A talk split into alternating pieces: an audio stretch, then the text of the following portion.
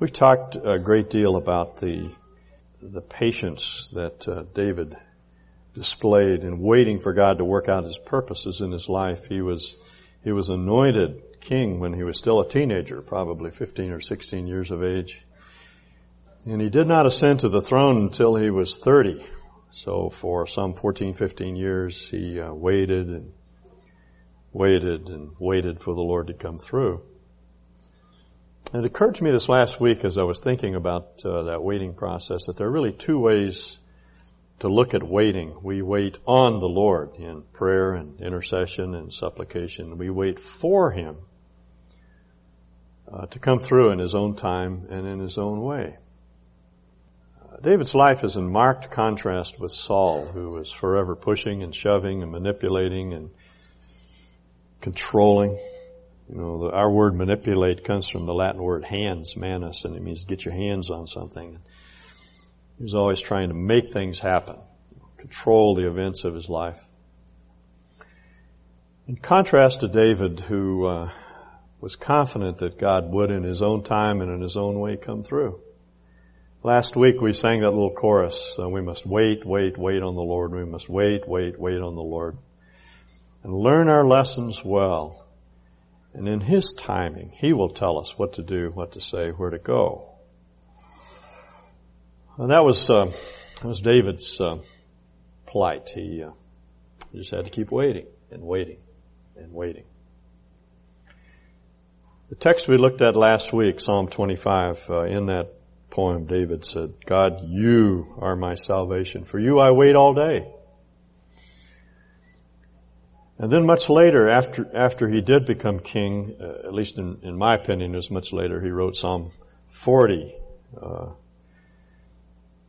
that poem came out of his mellow old age when, as he looked back on his life and, and he saw what God had actually done through the waiting process.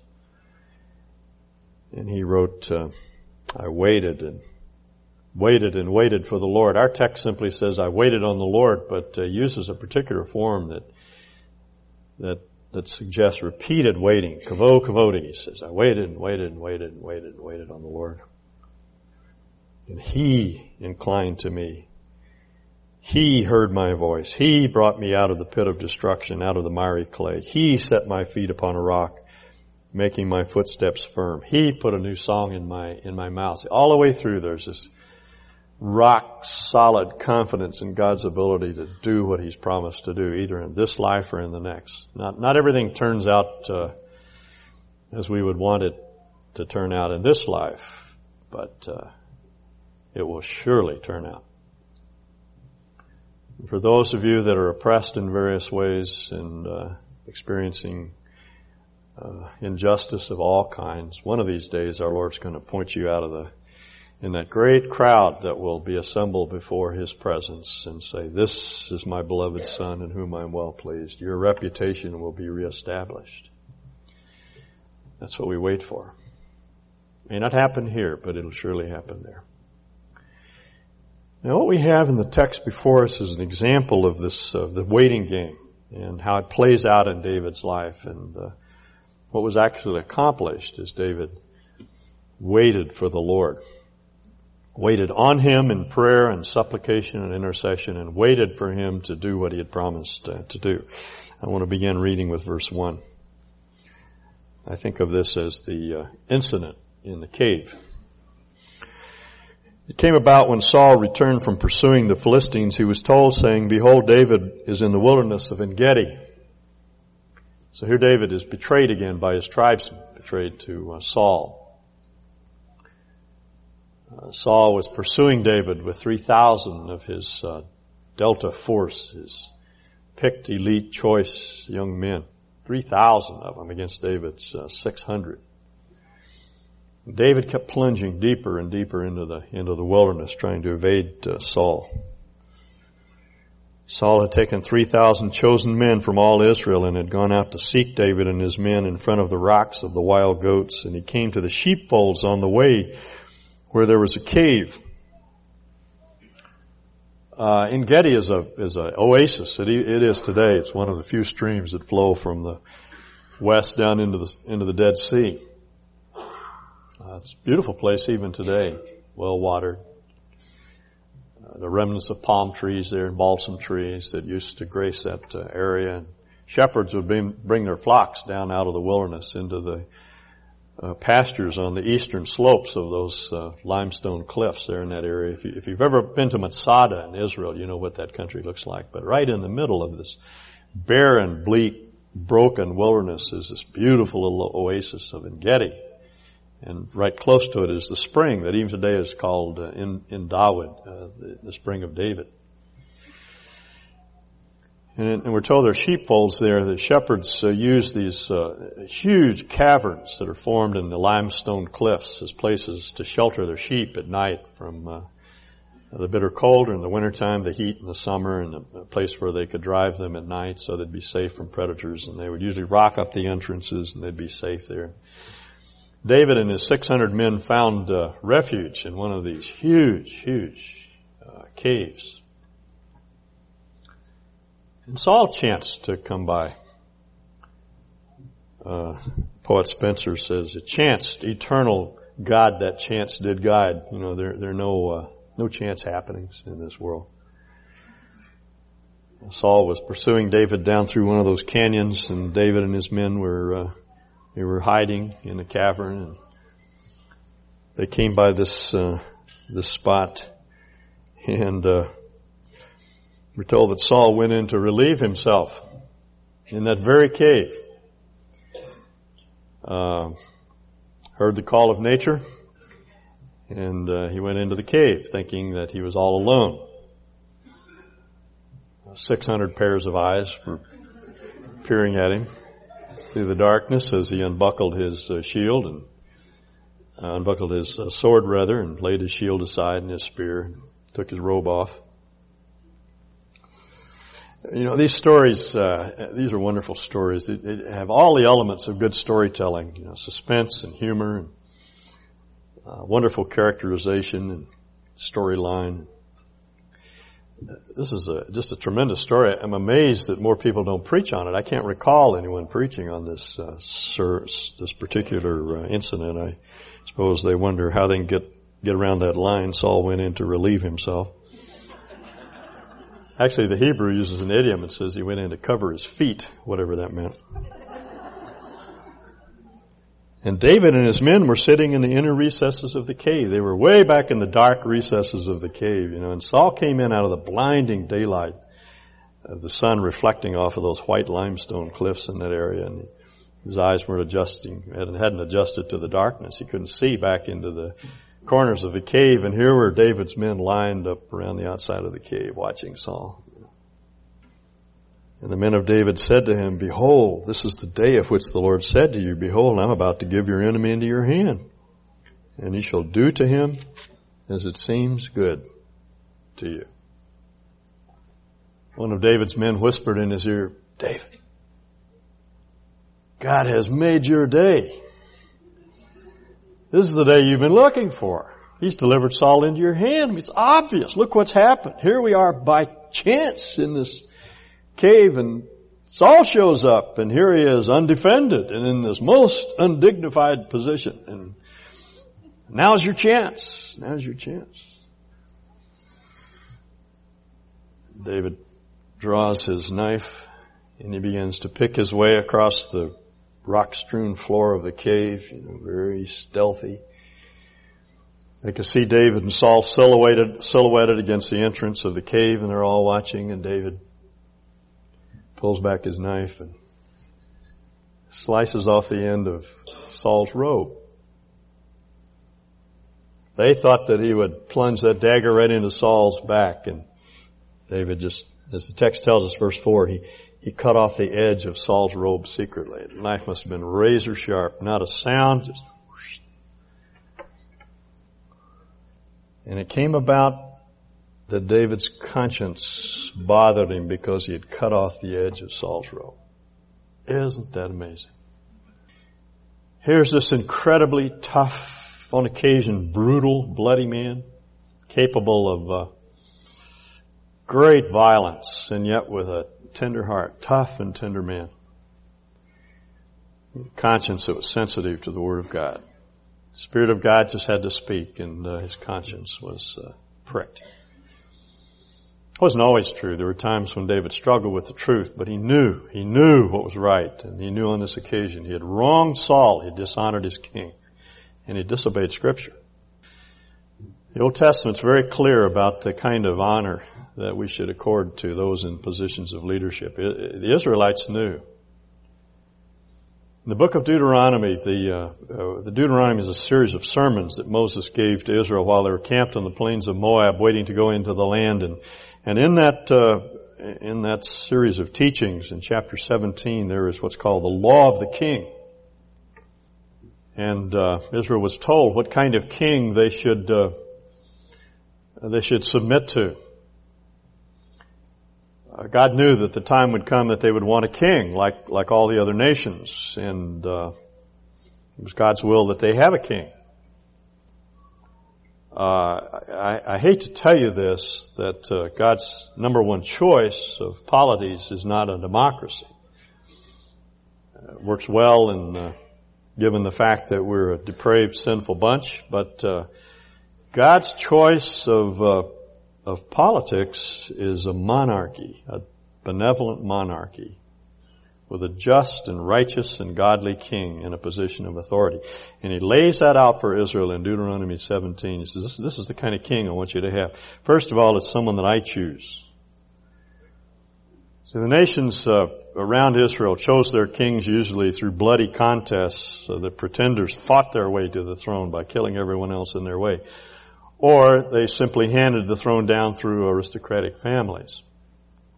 God says that's not the way you choose your king. As a matter of fact, it's not the people's choice at all. I'm going to choose your king. That's why David is called a man after God's own heart. David was chosen of God, anointed by the prophets. It was true of all the kings of Israel. They did not choose their kings. God chose them. Spoke to the prophets. The prophets then anointed the king, and that king was, was God's representative in the nation. Secondly, Deuteronomy 17 points out that the uh, king is not to aggrandize himself, he's not to uh, arrogate authority to himself, he's not to uh, become pretentious, lord it over people, he used to be a servant. He's to serve. Uh, Moses said the other, the other kings, the kings of the nations, kings of the pagan Gentile nations around them, around you will they tax their people and they uh, they exact service from their people, but not your king. Your king will will serve you. Be a humble man. That's why David rode around on a donkey. The other kings of that of that day, uh, they they were driven in a chariot pulled by stallions. Not David. Rode around on a little donkey with his feet dragging the ground. He understood what God wanted. That's why Jesus chose a donkey, by the way, to, on that day that he uh, presented himself to Jerusalem as their king. He was humble, lowly, riding on an ass, Matthew says. The other, other kings were riding around in limousines. David drove an old battered Volkswagen. A servant, that servant's heart. Uh, the third thing we're told about the king is that he was to be submissive to the law. That is the Word of God. He was to read it every day and submit his heart to it. Again, that's quite different from the pagan nations. You've probably heard of Hammurabi's Code, and if you ever visit the Louvre in France, in Paris, there's this, it's, it's, it's found there in the museum. And Hammurabi's at the top, and uh, the sun god is shining on him, and he's being commissioned to give the law. The kings gave the law. They were the law, but not in Israel. God gave the law, and the kings were subject to the law. The purpose of kingship in Israel was to establish law and order and justice and to bring salvation to the world and to make civilization and culture possible. Civilization and culture is a gift from God. If it were not for the principle of authority and government, we would destroy ourselves. That's why it's, you know, Paul makes so much of this in Romans 13. I'm not going to read the passage, but it, in that text, Paul says that everyone that's appointed, every king that's appointed is appointed of God. This was 54 AD. Nero was on the throne. The Nero who uh, supposedly fiddled while uh, while Rome burned, who probably burned Rome down and blamed the Christians for it. And Paul says submit to those that are in authority because even, even a bad king is worse than no king at all. Even bad government is worse than no government. Because without, without that principle of authority in the world, we would tear ourselves to shreds. There are factors in, in society that would, that would tear us apart. Forces that we cannot cope with apart from government. And so it's still God's will. It's spelled out clearly in Romans 13 that God operates through human government to maintain law and order and justice. And that's why Paul says that's why we pay taxes. That's why we pay duties. That's why we give honor and respect to those that are in positions of authority. Jesus said it too. Render to Caesar the things that are Caesar's. We may not agree with our government. We can address those that are in positions of leadership and try to redress the wrongs and speak to them about their sinful ways, but we must always do so in a spirit of respect and submission and honor. That's the attitude of the heart because they are there not only by the permission of God, but by the appointment of God. We said, well, in our country we elect officials. He even works through the electoral process to put people in positions of leadership that he appoints. Mr. Clinton is our king, if I can put it that way, by God's appointment. And while we may disagree with him, we must never be disrespectful of him. Andy Rooney had a wonderful segment here. Uh, few Sundays ago. Some of you may have seen it. He, he talked about an Ohio farmer that he was uh, interviewing some years ago, and he had a picture of Richard Nixon on the wall. Remember the segment? And and Rooney said, uh, "You must like Mr. Nixon." And he said, "No, I don't like Mr. Nixon, but he's the president of the United States." So the picture goes on the wall, and honor and deference and respect is granted. That's God's way. And here David had, had humiliated the king. He just, just cut the skirt off his, off his robe, just, just to show that he could do it. So humiliated the king, his conscience smote him. He went back to his men. And he said to them, I think you have to, you have to uh, interject at this point some conversation, you know, Saul uh, had not yet left and so they were probably still whispering to one another, and they said, you missed your chance. And David said, far be it from me because of the Lord.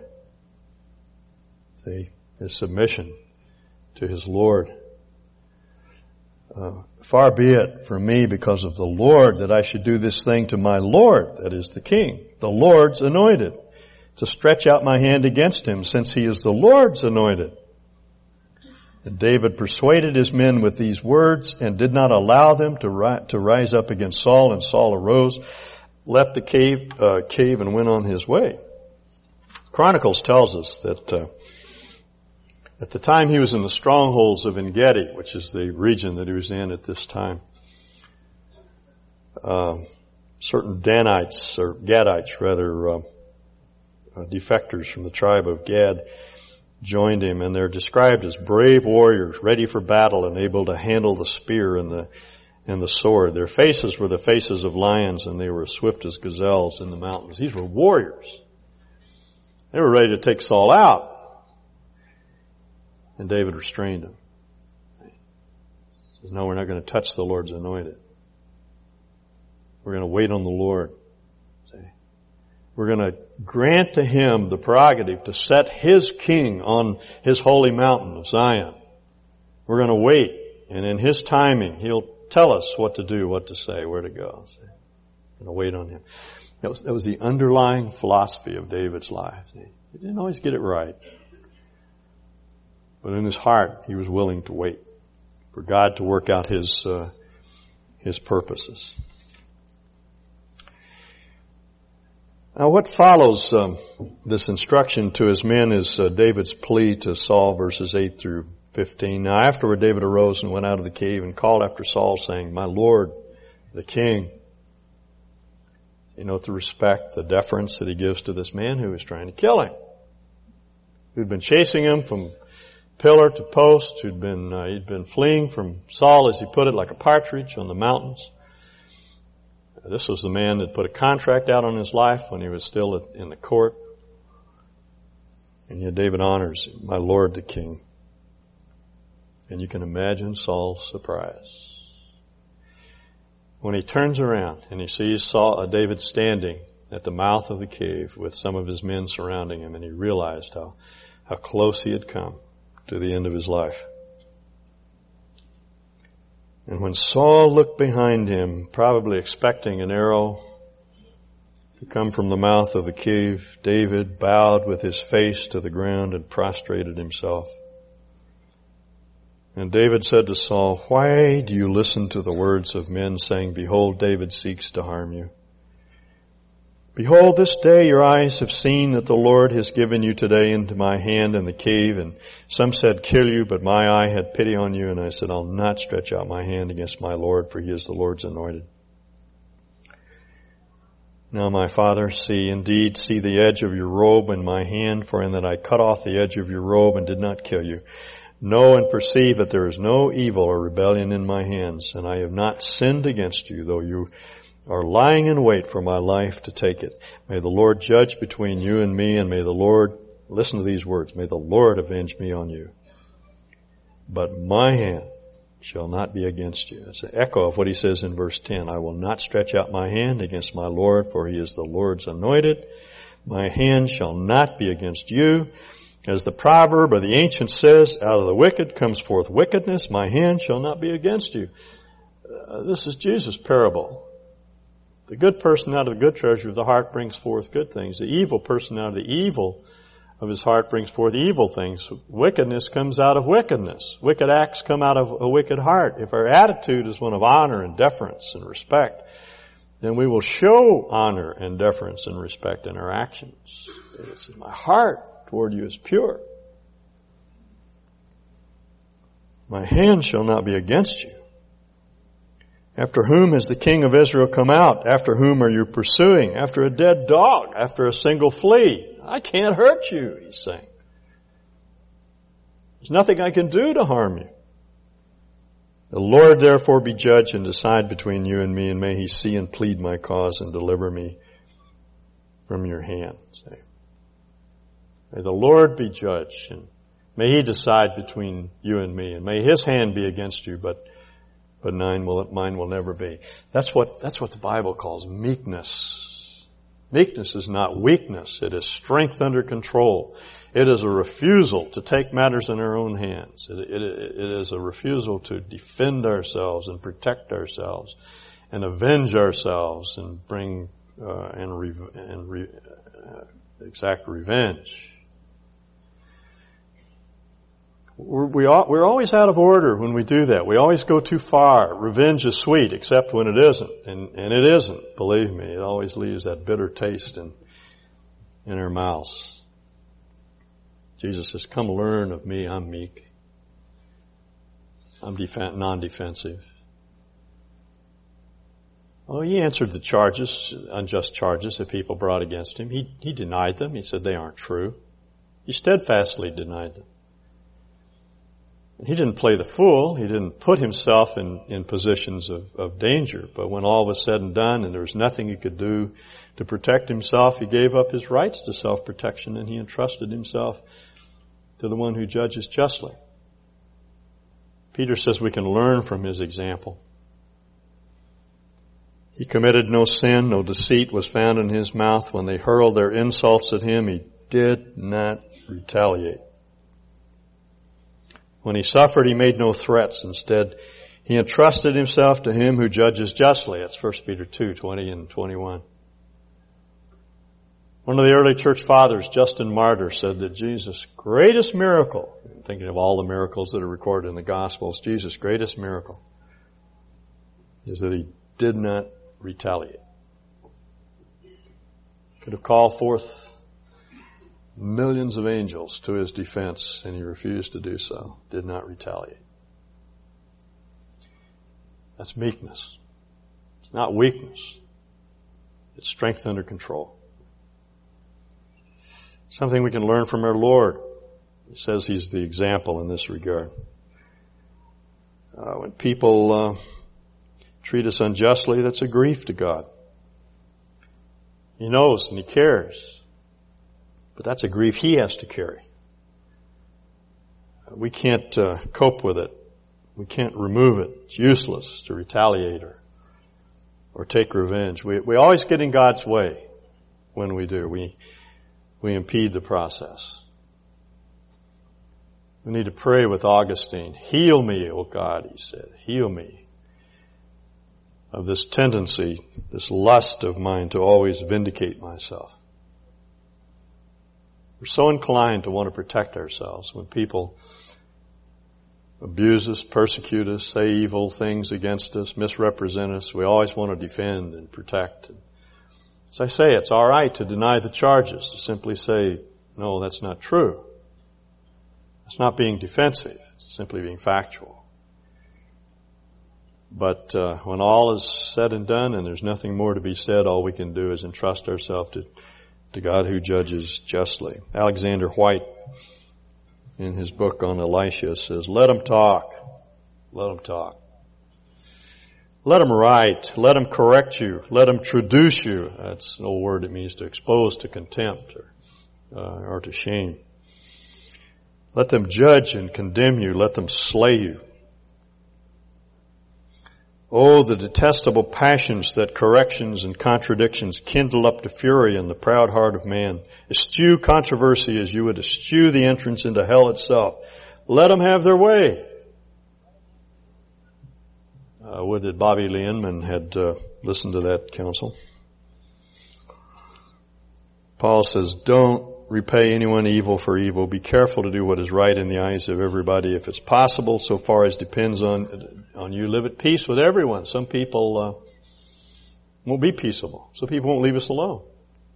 But insofar as it has to do with you, Paul says, don't uh, stir up evil. Don't take revenge, but leave room for God's wrath. He treads the winepress of his wrath alone, the prophet says.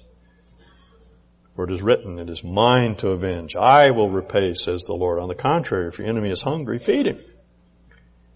If he's thirsty, give him something to drink. In doing this, you'll heap burning coals on his head. He'll feel shame. Sometimes. Not always. Doesn't always work that way. But in general, if you repay evil with good, the perpetrator, the person who does evil toward you feels embarrassed, shamed by their behavior they have any conscience at all, touches it. Paul says, don't be overcome by evil. Regardless of the evil that people are doing to you, Paul says, don't let it overcome you. Overcome evil with good. Gain by giving away. That's, that's another one of those strange paradoxes in the Christian life. You don't gain by grabbing and grasping and defending yourself. You gain by giving away. Just as our Lord did.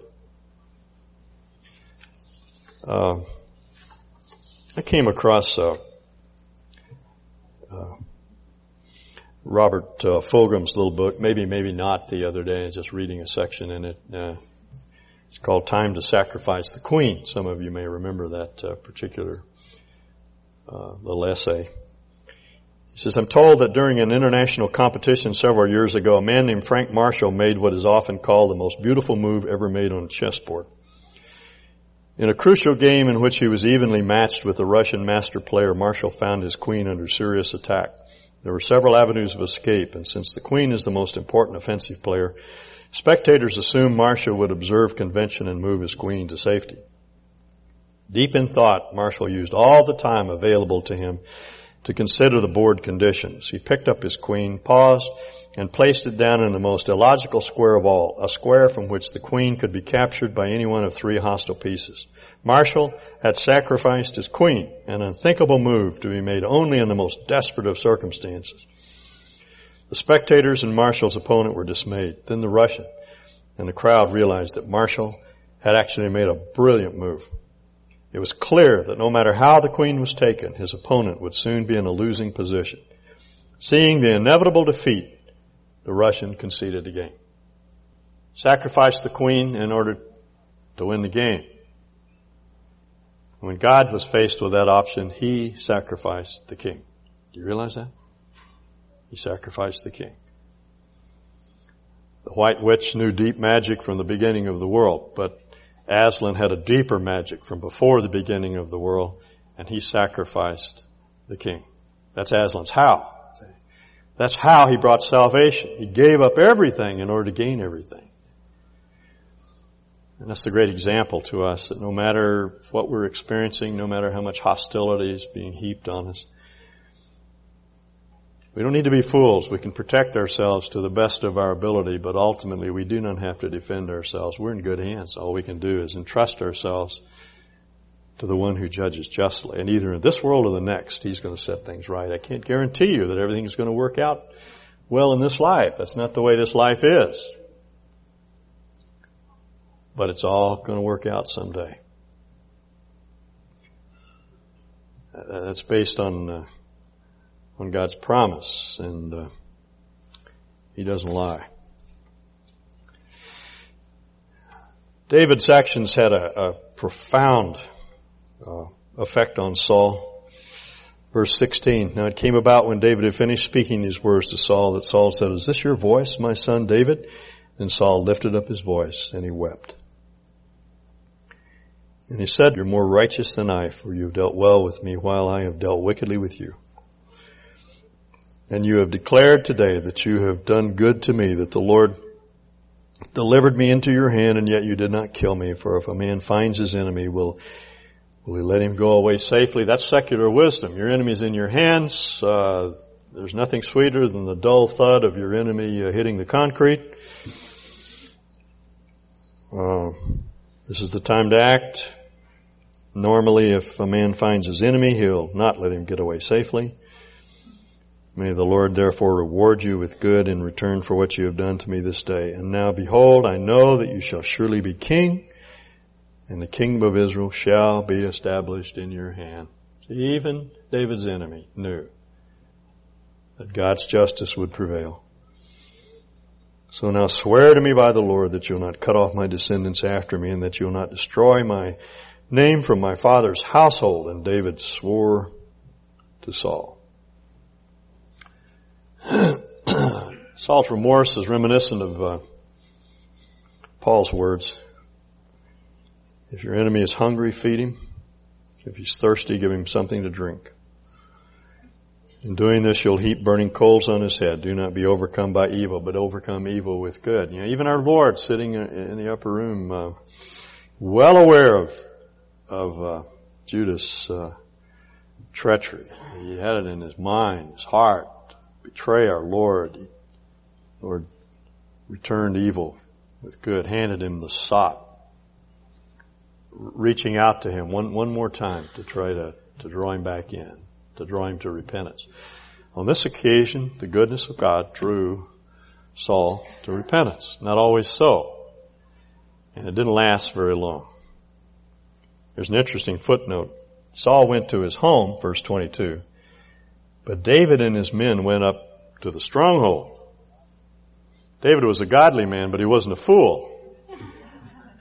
Uh, he had that uh, motto, "In God we trust. Uh, everybody else pay cash." Um, he was uh, confident in God's ability, but he didn't trust Saul. He knew Saul's heart, and he would not uh, play the fool. Uh, the wise men the prov, in the Proverbs says the prudent see danger and take refuge, but the simple keep going and suffer for it. Even though Saul seemed to have experienced a measure of remorse and had withdrawn, David was no fool. He just plunged further into the wilderness and waited for God to uh, deliver him in, in his time. There's an old uh, proverb, fool me once, shame on you, fool me twice, shame on me. You know, the attitude that underlies all of this, and with this I'm done, is just this concept of waiting. It's waiting on the Lord. I waited and waited and waited on the Lord, David said, and he, he heard my cry. Heard my cry. As I said in the beginning, there are two kinds of waiting. There's, there's waiting on the Lord, which we do by prayer and supplication. There's waiting for the Lord, which is just that waiting for God to work things out in His own time and, and on His way and in His own way. And we have that confidence, we have that confidence in God's ability to, to treat us right. and we can rest. And it does some, something for us. In the first place, it restrains us from sin. If we don't think God is for us, then uh, who's going to protect us? And so we, we begin to do ungodly, fleshly things in order to protect ourselves and we always make things worse. If David had not had that deep down confidence that God was on his, on his side, on his team and was working for him to accomplish his purposes, he would have taken uh, Saul's life and that would have been on his conscience to the end of his days. And later when Shimei, that nasty little man that who was uh, of Saul's tribe and who was throwing rocks at him one day. I mean, literally throwing rocks at his head and and calling him a bloodthirsty man and accusing him of killing Saul and Jonathan and all of Saul's family. David's conscience was clear. Okay? Having that confidence to wait on on God means that we can approach things in a more godly, righteous fashion and, and our consciences aren't blotted by by sin. Nothing to regret. Secondly, it can deliver others from uh, sin. It's a wonderful nobility about about meekness, and it, we remind people of uh, will of God, if I can put it that way. We leave behind the sweet aroma of Christ, as Paul would say. Have that unforgettable fragrance of God, and it draws people to repentance. Uh, it did for Saul, at least momentarily. It can for others. Doesn't always. Sometimes their hearts are so hard that nothing will break through. But uh, it can draw others to uh, recognition of their sin and, and draw them to repentance.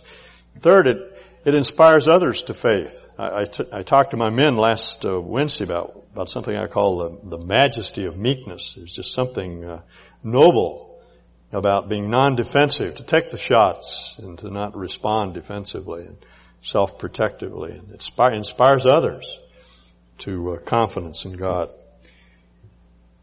And then finally, uh, it relieves us of a lot of stress if we feel that we have to set things right. We are taking on an impossible assignment. And it will weary us no end. Let me read a psalm to you. Psalm 37. It was written in an earlier, at a later date, and David was much older. Looking back on uh, what he had learned through occasions like that occasion in the in the cave, uh, it calmed himself, as he says, like a weaned child. He wasn't clamoring, wasn't insisting not eager for himself, but that God's purposes be done. And he put it like this. This is his instruction to us. Fret not yourself because of evildoers. Don't expend your energy on anger directed toward others. Doesn't do any good. Doesn't hurt them. It just chews up your psyche and your insides. It's not worth it. It's good to acknowledge our anger because injustice does make us angry, and if we don't acknowledge it, it turns into rage and then resentment and then revenge. But uh, if we take our anger to the Lord and uh, just give it to Him, offer it up to Him, then He can begin to replace it with uh, sense of peace. He says, literally, He says, "Don't get heated up. Fret not yourself because of evildoers." For they'll wither quickly like the grass and fade like the green herb. It's a sure thing. They're not going to last forever. Trust in the Lord and do good. What Paul said. Overcome evil, overwhelm evil with good. Dwell in the land and cultivate faithfulness. Just follow faithfully what the Lord is uh, telling you to do. Delight yourself in the Lord. He'll give you the desires of your heart. Commit your way to the Lord. Trust in Him and He'll do it. You'll bring forth your righteousness as the light and your vindication is the noonday. It doesn't say he's going to set everything right, but your righteousness will stand out like the, like, uh, like the light and your righteousness like the sun at noon. He may not defend you fully in this life, but in the next, your reputation will be cleared. Rest in the Lord. Wait patiently. If you look at the side note of the New American Standard Bible, it says longingly. Desperately. Wait desperately for the Lord. Uh, fret not yourself because of him who prospers in his way, because of the man who carries out wicked schemes. Cease from anger, forsake wrath. Fret not yourself. It only leads to evil doing. That's what I was saying. we get angry and frustrated because people are treating us badly, then we take things in our own hands and we, we do monstrous things that we regret for the rest of our lives. Evildoers will be cut off, but those who wait for the Lord will inherit the land. Yet a little while and the wicked man will be no more. And you will look carefully for his place and he'll not be there. He will be ousted by God. We don't have to take on that task. It's our Lord's prerogative. Only His power can accomplish that end. But listen to this, and this is, this is the line from which our Lord takes the beatitude. Blessed are the meek, for they shall inherit the earth. Blessed means happy. Happiness is being meek, non-defensive. Verse 11, but the meek will inherit the land and will delight themselves in abundant prosperity. Our Lord actually, uh, in His statement, He moves beyond this, this promise. This promise is that the meek will inherit the land, that is the promised land. Our Lord says that the meek will inherit the earth. They gain the most by giving up the most. They get the whole thing. It's like Abraham and Lot. Lot was given his choice of the land. He chose the best. So, as I've often said, he chose grass.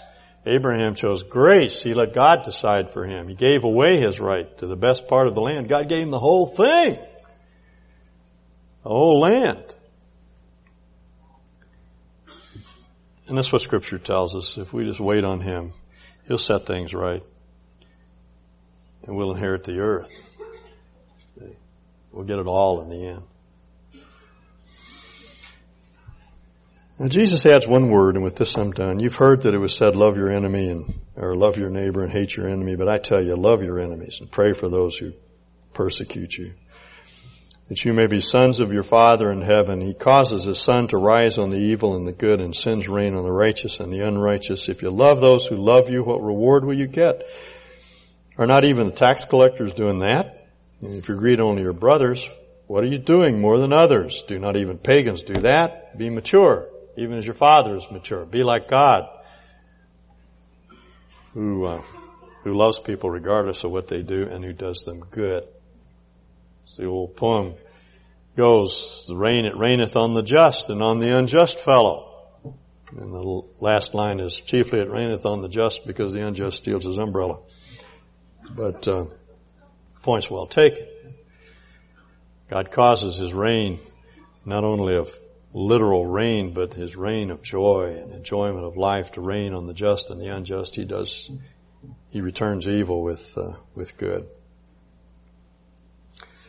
So our Lord pushes us one step further, not, not just being non-defensive, but doing good to those that despitefully use us. Now I want to, I want to give you an assignment for next week, if I may. This is actually something to work on through the whole week. I'll, I'll get a pencil, piece of paper out if you have it. I want you to write down first of all this question. Who is your Saul?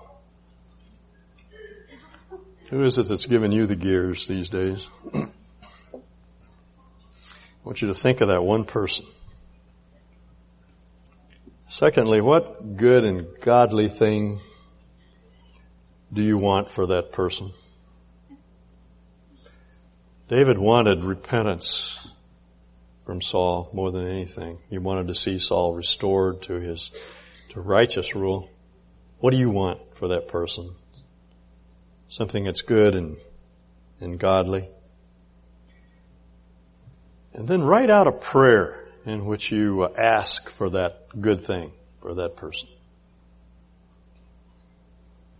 And then through the week, ask God to give you opportunities to facilitate that desire positive opportunities to move toward that person and nudge them toward God and, and His goodness, like Jesus reaching out with the sop